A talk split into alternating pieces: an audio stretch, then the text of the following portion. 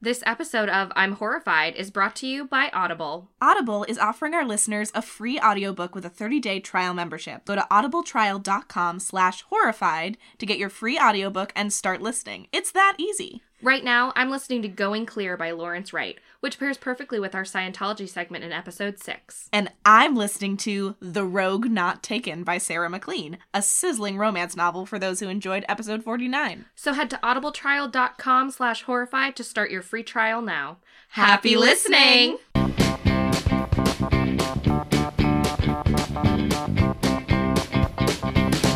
We hate it!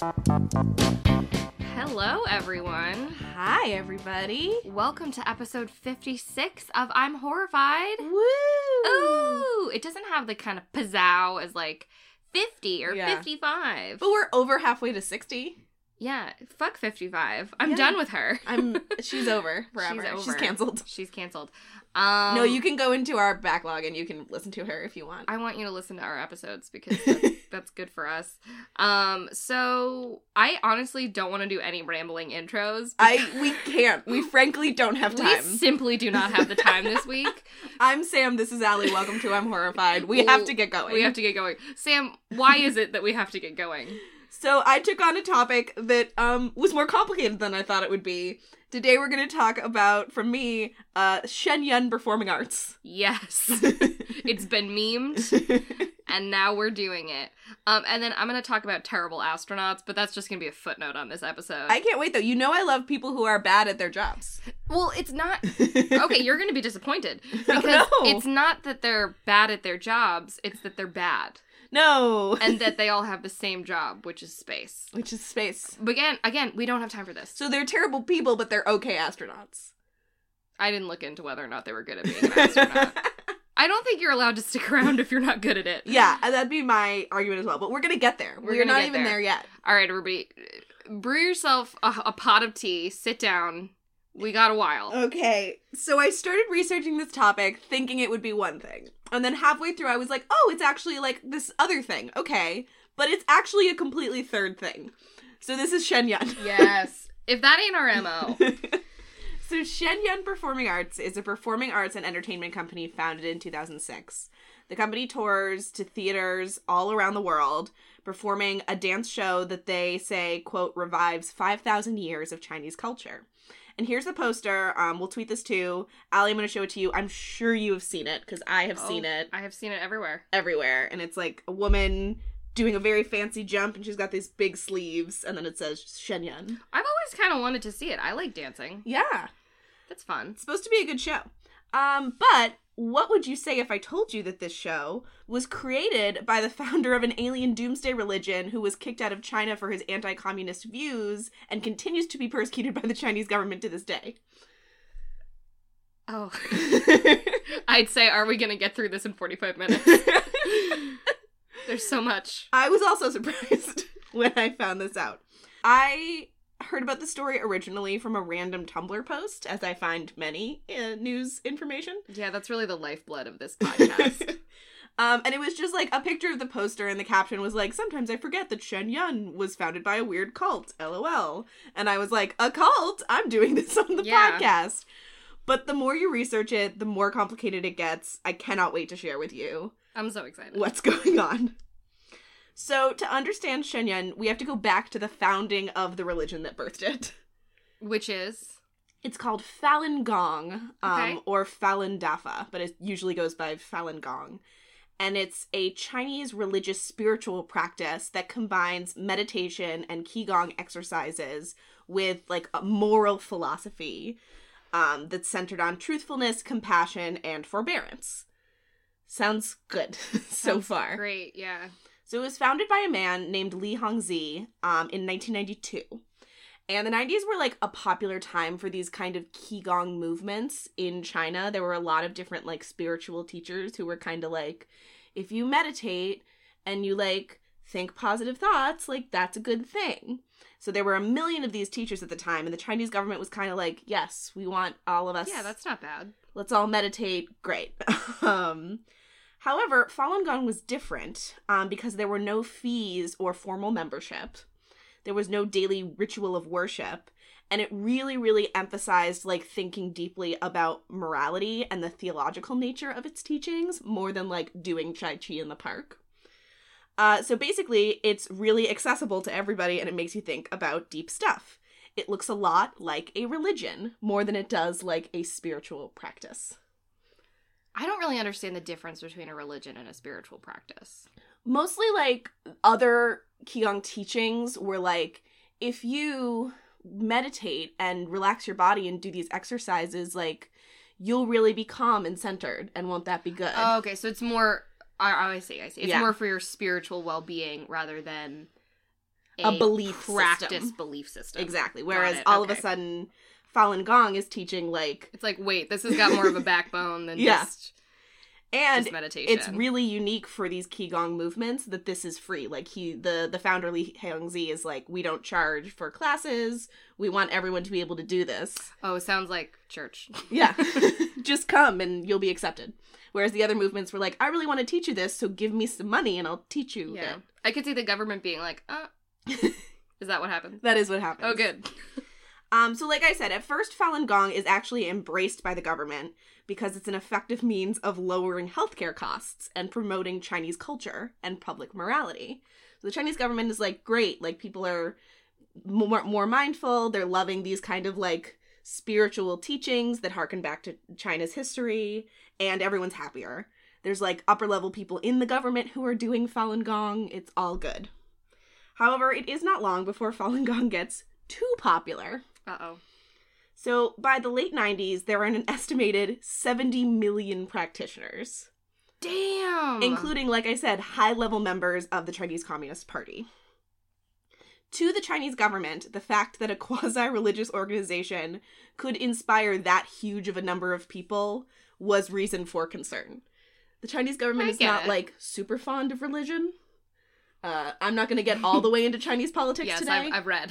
um, but That's like when we did the um the execution of the Romanovs, and we're like, there is a backstory. We're not going to cover it. I'm not going to cover thousands of years of It's like, politics. murdering now. children is wrong. Their dad might have been a dick. Honestly, who's to say? Who's to say? Who is to say? Um. So, at that point, the Chinese government kind of approached Falun Gong and their founder Li Hongzhi and was like, "Hey, like we should solidify a, a strict organizational structure, and you guys should be like approved by the Communist Party, who is the state." Um, who is everyone? We're all in the Communist Party. Fair. So we should start like, you know, some really formal connections and we should really just be sure that you guys are talking to us about what you're teaching and we're saying yes or no. Yeah. Let's just get on the same page, but like immediately. But like my page. in a mandatory way. yeah. And so uh, Li is approached by the Chinese National Sports Committee, the Ministry of Public Health, and the China Qigong Science Research Association, the CQRS, um, to try to establish this like really formal association. And Li Hongzhi is like, no, I'm actually good. I can just keep doing this by myself, separate, with my 70 million followers. We're straight. We're, Thanks. we're honestly good. Um, the same year, the CQRS issues a new regulation that mandates all Qigong denominations establish a Communist Party branch. So it's like, okay, like, I get it. We were asking, and you were like, no, that's chill. But now we're telling you, like, if you're gonna practice this, like, be part of this Qigong movement, you have to join the Communist Party. yeah. And again, Li is like, no, I'm good. Uh, meanwhile, while this is going on, Li Hongzhi is also not liked by his fellow Qigong masters. Again, he is the only branch that gives lessons for free, so the other masters literally feel like he is undercutting their business. I would get that. Like Yeah. if you were a massage therapist and then down the street somebody was like, I'm a massage therapist. and I'm just going to give massages for free all day. Yeah. The people over there would be like, I need to eat. Yeah, exactly. Kind of, yes. I kind of get it. So now they're complaining to the CQRS, um, and Li Hongzhi is not willing to register with the Communist Party. So the CQRS is like, you are no longer like a Qigong practice. You can't be if you're gonna do all this shit. Um, and therefore, he is now running as an independent operation with zero input from the state. And the state does not love this. Especially because, again, it's got like 70 million followers. Yeah, they powerful. Yeah, they they a lot. So they start investigating Falun Gong in the late 90s for um, heretical teachings, is what they call it. Um, and Falun Gong practitioners reported having their phone lines tapped, their homes ransacked and raided, and their exercise sites disrupted by public security agents. Whoa. So they're really trying to get like any dirt on these followers they can because they do not want these people growing in power. Remind me what year this is? Late 90s. Late 90s. Okay. So it's around this time that the, they're, you know, so they're doing these actual physical things. But also they're like, you know what's really pro- popular? Propaganda. Mm. So they start this propaganda campaign against Falun Gong. First, they were saying that it's anti science and anti communism. So they're like kind of reversing their thing before, and they're like, meditating doesn't make you better. Like, this is anti science, this movement. But they were just into it. I know, but now they're out of it. they think you should be too. And they're like, plus, this it, they don't they're not communists, and we all are communists and love it, right, you guys? right. right? But that doesn't really sway people because they're like, well, this feels like it works for me. So I don't really care as much that it's uh, anti science and anti communism. I like it. Um, so, it. right. So then they start to say uh, that Falun Gong is a dangerous cult, and that's why they're trying to stop it. They say Li Hongzhi is the leader of this cult. It's growing in power. He's totally got all these people under his sway. And that's why they're going in and raiding these homes and tapping these phones, is to stop a cult. Which in the late 90s, cults were like booming. Oh yeah, So it was in the zeitgeist to kind of be like. it was trendy. cult bustin'. Now, strictly speaking, Falun Gong does not match the criteria for a cult. Its members can marry outside the group and have outside friends. They're allowed to hold normal normal jobs. They don't live isolated from society. Uh, and at this point, and still arguably, they do not believe that the world's end is imminent. Uh, and again, Where did you find that checklist? uh, internet. Yeah, that's fair enough. I was like, that seems pretty like pretty spot on. but Yeah. I I didn't know that there was like a formal checklist. there kind of is. I love that. there's like if you're looking at a group and you're like are you a cult there's like Yeah. signs to look out for um and also again falun gong does not charge for its teachings so they're not giving massive amounts of money to the organization Oh, that's a big one. which is also often a big red flag when it comes if to If there's this charismatic guy who all of a sudden has your social security number, big red flag. Yeah. absolutely huge red flag and it also at this point um is trying to kind of be apolitical like it's very inward facing and it's just like you want you to be better like who cares about the outside world but the title of cult really works as a red herring for what the Chinese government is doing. And the persecution all of a sudden does not seem so bad. Like, oh, well, of course we don't want this dangerous cult growing in China. Yes, the government should yeah, exactly. fuck shit up. So at this point, Falun Gong practitioners begin staging peaceful protests against the government, and this culminates on April 25th of 1999, when more than 10,000 Falun Gong practitioners quietly gathered in Beijing to demand an end to government harassment. It was literally the largest protest in China since Tiananmen Square. Wow. Uh, and the Chinese response was swift and pretty predictable. They outlawed the practice of Falun Gong, they arrested tens of thousands of people, and they doubled their efforts for this propaganda campaign saying that Falun Gong was a cult. So, along with democracy, Tibet, and Taiwan, Falun Gong becomes one of the government's most verboten subjects. Those are the big four Big bugaboos. that you cannot really mention. Um, to get real life horrifying for a second, the persecution of Falun Gong practitioners in China continues to this day, and it's horrendous the things that happen. Um, those that follow the practices of Falun Gong are routinely tortured, killed, and then have their organs harvested by the government. oh my god. It's awful. that's horrific. Um, yeah, for for Falun Gong practitioners still living in China, it is literally very dangerous.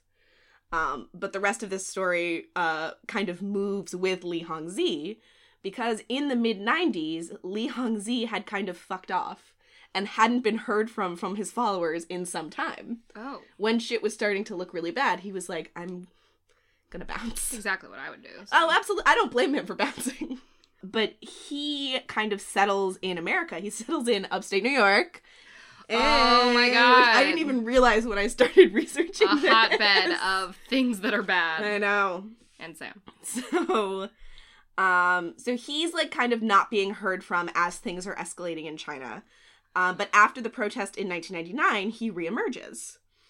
And as described by Andrew Junker, who's a sociologist at the Valparaiso University and has written extensively about Falun Gong, he kind of emerged with this new message. Uh, and Junker says, quote, there was a transition to a religious and millenarian interpretation, a sign that the end of days are here. Oh, Oh, that's right, baby. We're an end of days group now. Oh no no no no no no! Come I on. know. So it feels like a good time now to actually get into the beliefs of Falun Gong, uh, which I kind of skimmed over earlier. I just kind of said like there were some. So let's talk about them. Now maybe it matters. So some of them are normal and some of them are not. Uh, Falun Gong aspires to enable the practitioners to ascend spirituality through moral recessitude and the practice of exercises and meditation. So, like I mentioned before, their three central tenets are truthfulness, compassion, and forbearance. Uh, and they basically believe that like this is the fundamental nature of the cosmos. There's a huge difference between like right and wrong, and you have to follow like the good path and not do any bad stuff. Um, and they talk a lot about like Buddhist Dharma. That's a big part of their belief system. So, adherence to and cultivation of these virtues is fundamental to Falun Gong practice, and as Li Hongzhi puts it, quote, "It doesn't matter how mankind's moral standard changes. The nature of the cosmos doesn't change, and it is the only standard for determining who's good and who's bad. So, to be a cultivator, you have to take the nature of the cosmos as your guide for improving yourself." That could mean a lot of different things. Yeah, it's a pretty black and white worldview. So that means that some of Falun Gong's beliefs are pretty problematic. Right. An example of that, um, in Falun Gong, all sexual relations um, must be inside the confines of a monogamous heterosexual marriage, Problem. or they are re- regarded as immoral.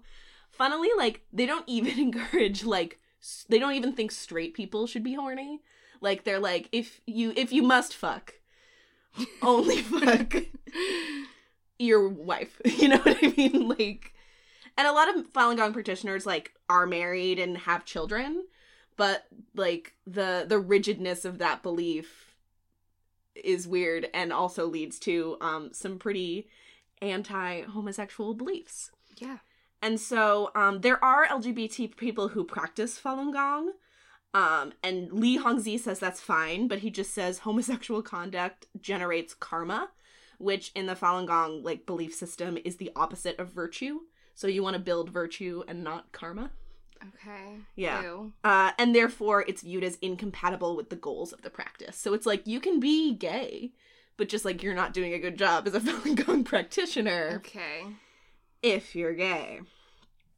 Um, they also have this belief that different ethnicities have their own heaven, and that Um. individuals of mixed race lose some aspect of their connection to the cosmos and the heaven that they're that's not great. race is supposed to go to. That's So- reminding me of in Harry Potter when you get splinched. Yeah, When you're apparating, that's like, what it is. I think That's what would happen to people of mixed race, which is terrible. Yeah, and so again, like I think Li Hongzhi like didn't think it through when he started these beliefs, and now he's trying to be like, oh well, that's not.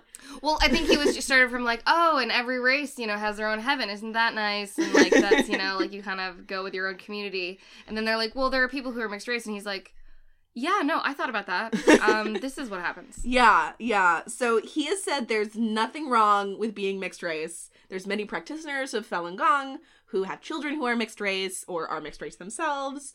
But I guess in the belief system, it just means you're less spiritual. I don't. they're pretty. They're pretty gray on this one. Yeah.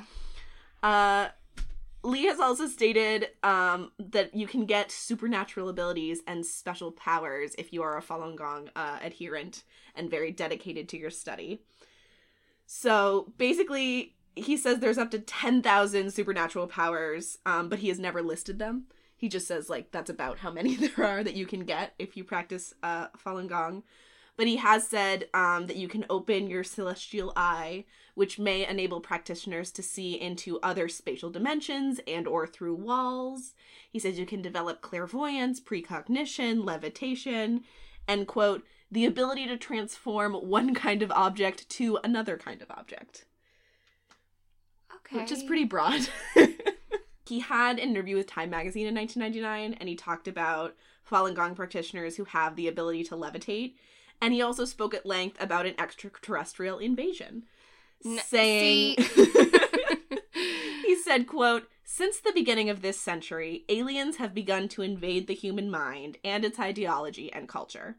Everyone thinks that scientists invent on their own, when in fact their inspiration is manipulated by aliens. When the interviewer asked uh, Li if he was a human being, he was enigmatic and said, You can think of me as a human being. I don't love that. But you know what? That sounds like something an alien would say, so. It's very Twilight Zone. There you go. Uh, and finally, let's get to the world endy stuff.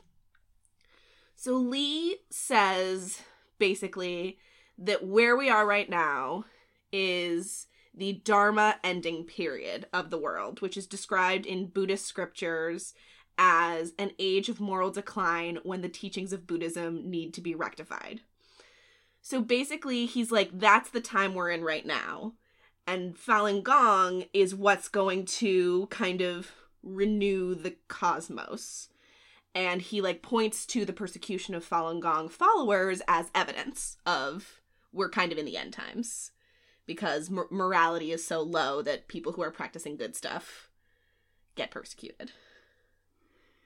All right, I'm following the logic, but very skeptical. Yeah, so so it's kind of complicated because it's not a doomsday cult the way that like Western civilization thinks of a doomsday cult. Cult like Heaven's Gate. yeah, it's not Heaven's Gate. We're gonna get picked up by the aliens. We're good. It's more like it's like a they think of it as a cycle. So it's like this is this period of the cycle where the world is fucked up and needs to be reborn, but then the reborn is coming. So they don't necessarily think everyone's gonna die. It's that we're all gonna come to like a reckoning and get better. I think so. Okay. So it's it's a little complicated. This sounds like maybe harmless, except for all the weird racial and homophobic stuff. Yeah, so that's kind of where we're at with this. Falun Gong is probably a new, weird religion with some problematic teachings, but at the same time, they are being unfairly persecuted by the Chinese government. Right. So it's both. Right. And I mean, they're not. So, this is the thing about that is in theory, yeah, there's a ton of bad shit happening in the world, but it's kind of like there always is, right? Yeah. Like, yeah, people are like, oh, we need to go back to the olden days. And it's like, things have been pretty shitty kind of forever because we're all fallible human beings. yeah. The idea of making things better is great. Yes. But I feel like in every cult, there's this kind of like bridge moment, right? Where people are like, we're just trying to make the world a better place. And then it's like, oh, and the way we're going to do that is by like blowing up this boat. Do Yeah. you know what I mean? Yeah, it's like it's something happens. a fast little switch and you're like, whoa, whoa, whoa, whoa, where did you how did you get there? Like Heaven's Gate at first was like, oh, when we naturally die, yeah. that's us shedding our vehicle Yeah.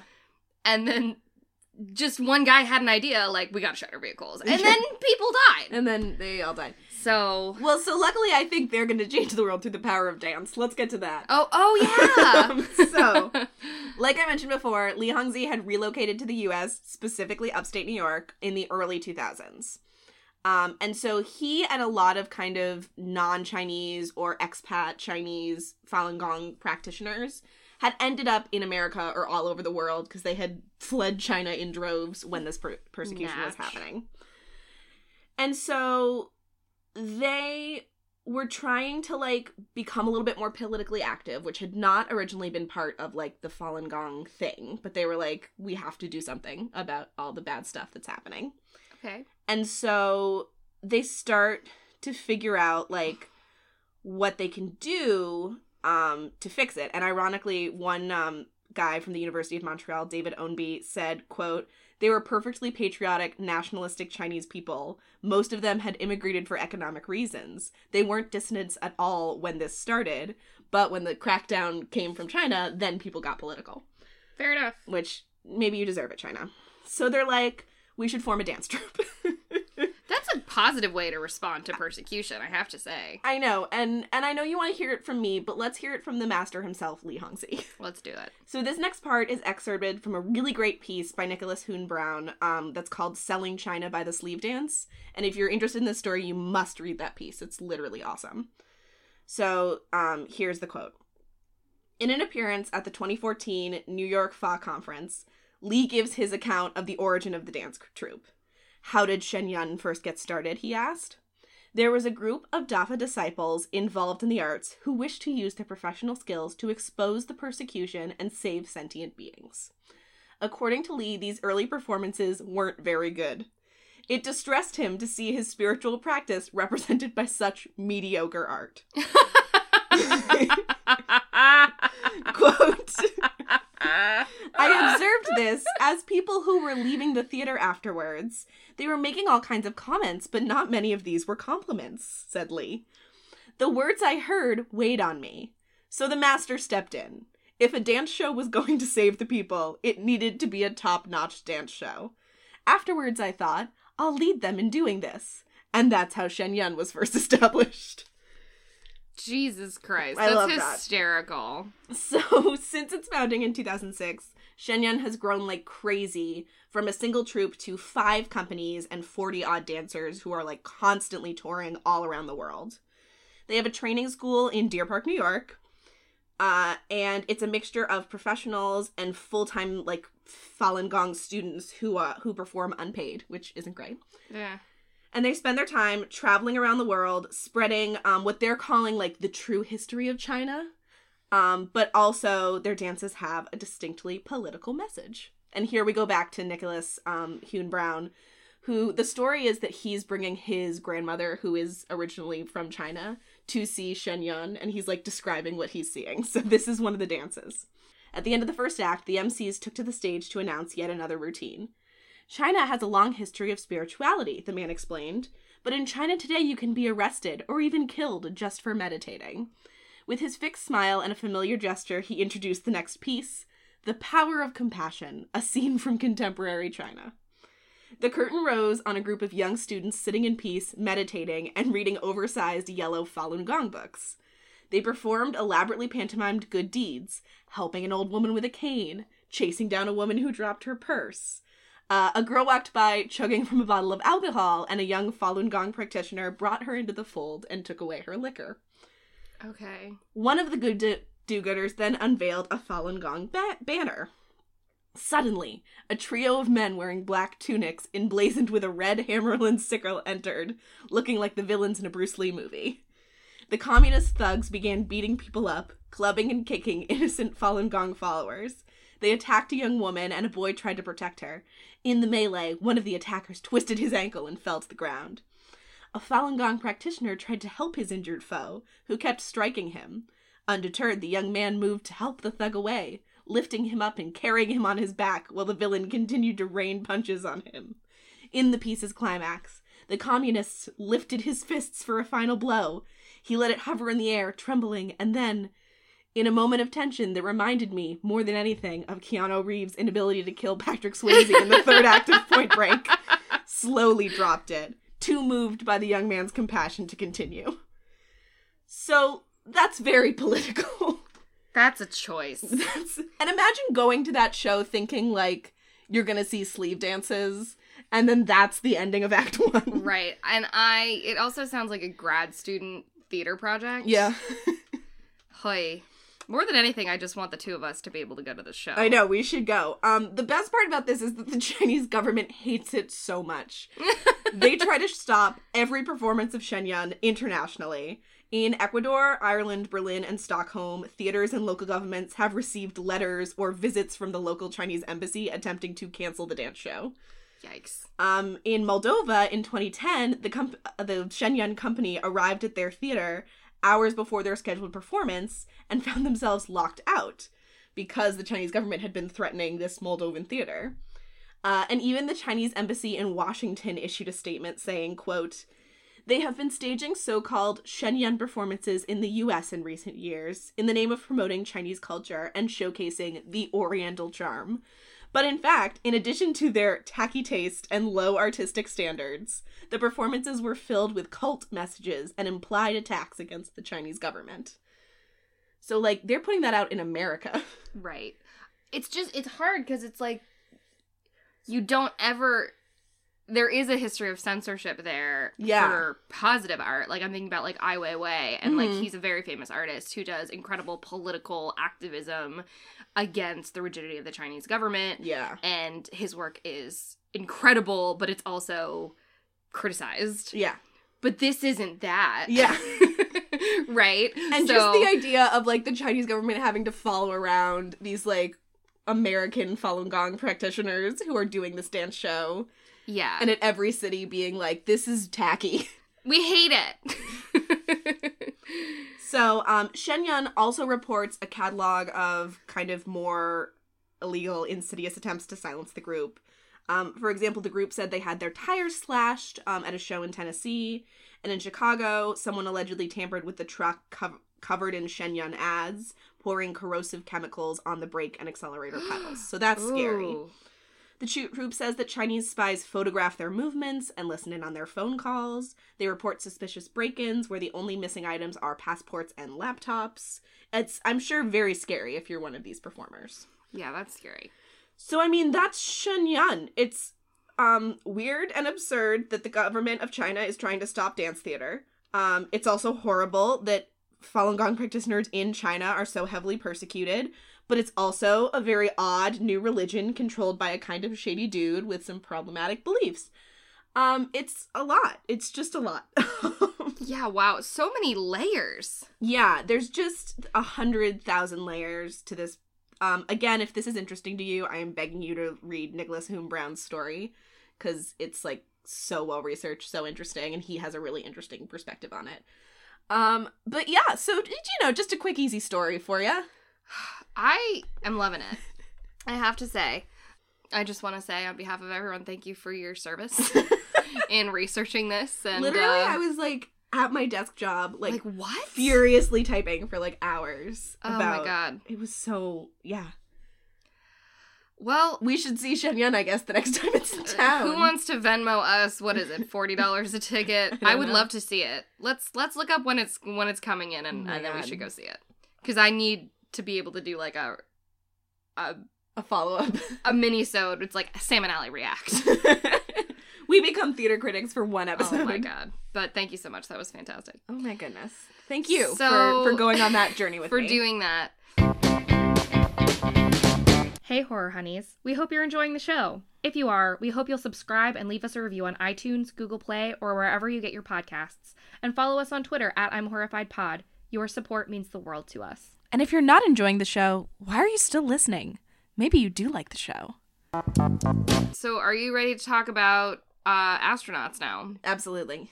I'm not because I I find space to be at once fascinating and very upsetting. Yeah. Um, like the ocean. It's like it's like the ocean of the sky. Yes. Except infinite.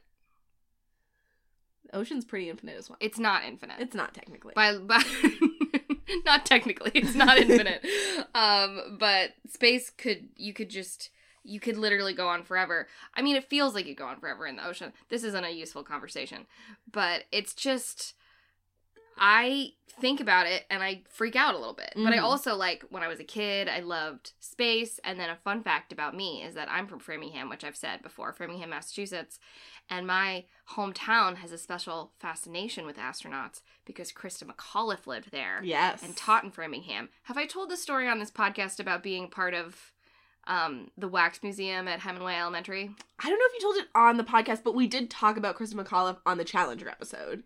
Yeah, I'm sure I told it then. So you might have told it then. you guys remember. Guys, if we haven't told it, um, tweet at us and then we'll do a mini episode. Allie talks about the Wax Museum. I just I dressed up as Chris McAuliffe. That's it. Um, but yeah, no, she's not one of the awful astronauts I'm about to talk about. Thank God. Um, what if she was? Oh Like, my what if it's like, you know, in addition to the fact that she died tragically, she spent seven months in prison for aggravated assault. I mean, maybe she did. I didn't look it up. That's true. I'm not claiming to know. Um, this is a variation in our consistent theme of disrespecting the dead. oh God. Um, so, anyways, these are not, as we said, people who are terrible at being astronauts, but simply astronauts who are Who also terrible. Are terrible people. Okay. So I'm going to keep it listicle style. And I need to say that I phoned it in a little bit on this one because almost all of this information, with backups from other various sources, are from a grunge article called Respected Astronauts Who Were Awful People. Nice.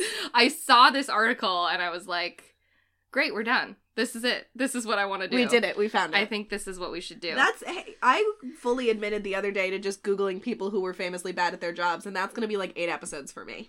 yes, I I agree. So I'm gonna start with the only lady here. Oh, Ladies first. ladies first, as as it should be. So we're going to start with Lisa Nowak. So Nowak was a mission specialist in robotics for NASA, and she flew aboard the Discovery in 2006.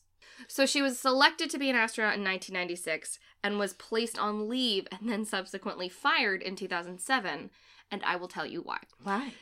Lisa was married with three kids, and she had a little something on the side As sometimes we do. with another astronaut um, named William Oefelein. Um, now, all I'm picturing is the two of them in their astronaut suits, Yeah. like making out, but the glass things are getting in the way. I love that. That's kind of what I'm picturing. I'm picturing like hand stuff, but zero G's. yeah, exactly. so, this guy broke off their affair and started a relationship with an Air Force captain. Lisa was not thrilled about this. No, she she wanted to stay probably together. And she decided to handle her feelings in the only possible way that I can imagine. Journaling. No.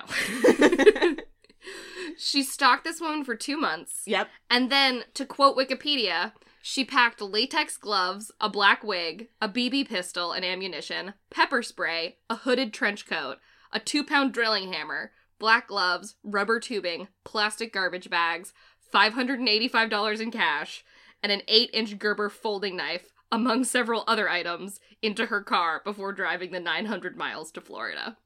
So it seems like she's planning to Chat? Yeah.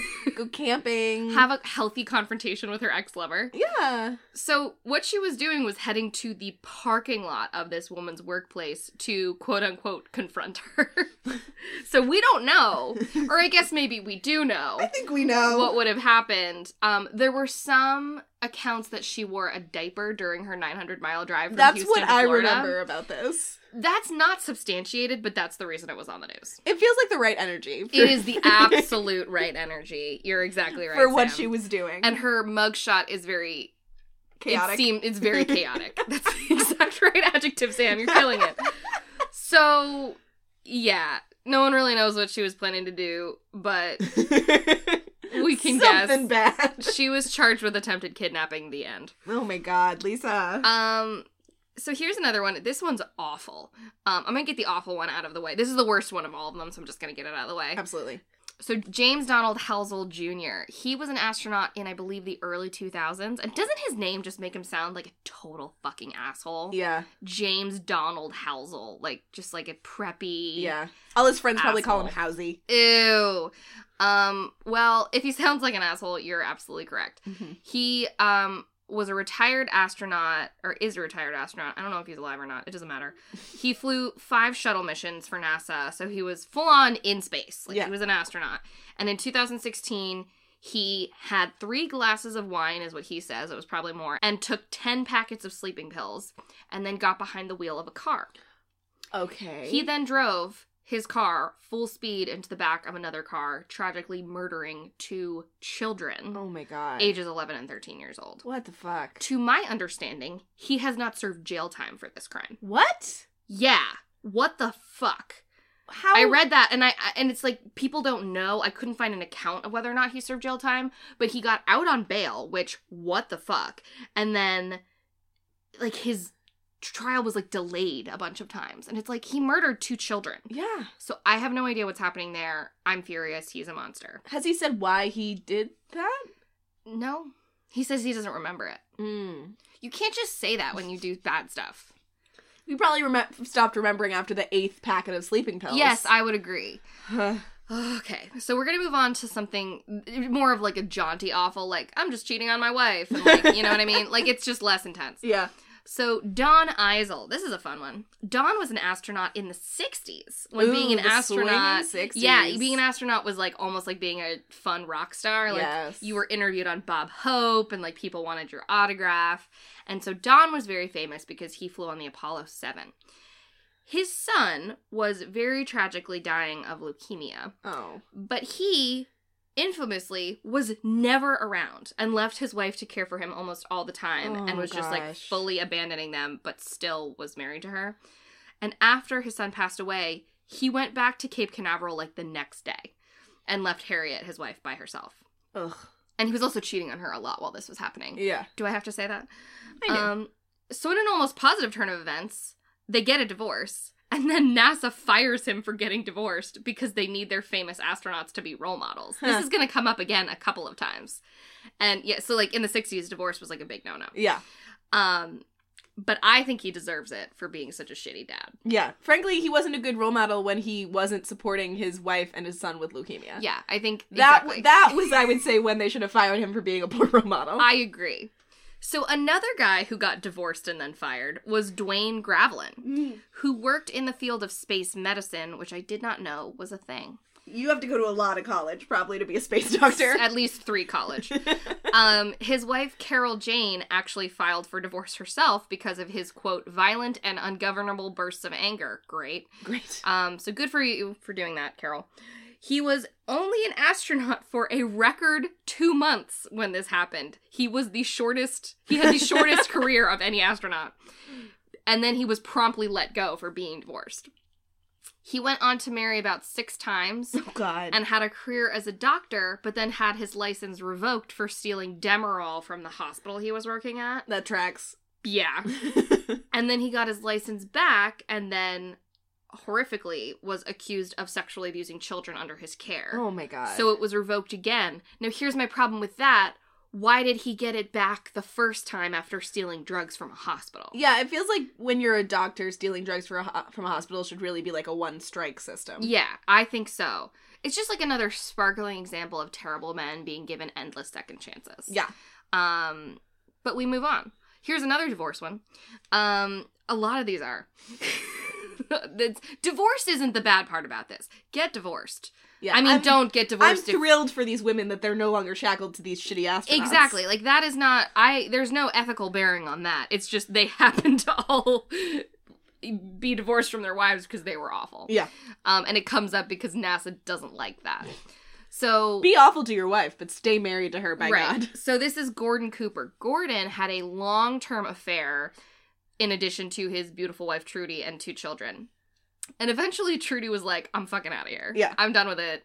So pretty soon he goes back to her and he says, "Trudy, I'm going to be true to you. Hey. Please take me back." But not because he was done cheating on her or because he loved her or anything like that No, of course not. but because he didn't want to lose his job at NASA and he was due to like go up on a space mission and it was this whole big deal. And could she just play it cool for another decade or so? oh my God. So she says yes. Uh huh. And she comes back. She's like, if you're not such a dick, fine. Yeah, and to quote the grunge article that this all these came from, uh, quote, in the astronauts' wives club, Lily Koppel speculated that Tree returned so her daughters could benefit from their father's fame. Or maybe it was the $70,000 fee they would get for a Life magazine profile. At any rate, the couple stayed married until just before Cooper retired in 1970, when it no longer mattered if he had a wife. Which, you know what? I'm not beneath it. Yeah, you know, if that's the if that's the right move for you and your daughter, Trudy. no, I get it. Um, so here we go. Uh, somebody we probably all recognize, Buzz Aldrin. No, Buzz. Buzz. So we all know who Buzz Aldrin is. He was on the moon and stuff, whatever. So before the whole moon thing, he was famous for keeping pet monkeys, which people really shouldn't do. No, You're not supposed to have those are wild animals. yeah, wild animals living as pets. They're Get not it? pets, they're animals. Get a dog. Get yeah, dogs like to be in houses. Yeah. Um so he gets this monkey and this monkey is very hostile towards his wife. And the wife is like, "It's me or the monkey." And he's like, "Okay, pack up your shit and leave." Because I prefer this monkey. And so That's she doesn't leave. right, I get it. she doesn't leave then, but she does divorce him later, but not for a while after that. Because after the moon landing, he was very very depressed and some people i think have speculated if that if that has anything had any bearing on your physical i think it, we know that it has a bearing on your physical health Mhm. being in space but on your mental health people aren't so sure there's not that many people to test Yeah. um but he was he became a very depressed person he was a huge alcoholic and a very volatile drunk and so he started suing all of his kids for stuff Good. for like slander and things like that Okay. But he's just kind of weird Yeah. he didn't do anything that bad but the Still, monkey thing's not being great being that bold to be like, good, Yeah. bye, bye, babe. The monkey's my wife now. so we're ending um with somebody who is not an astronaut but rather an intern at nasa Mhm. So I saved the best for last. And I'm Oh, just going to no. quote the article, the grunge article that I read because it's funny and I'm tired.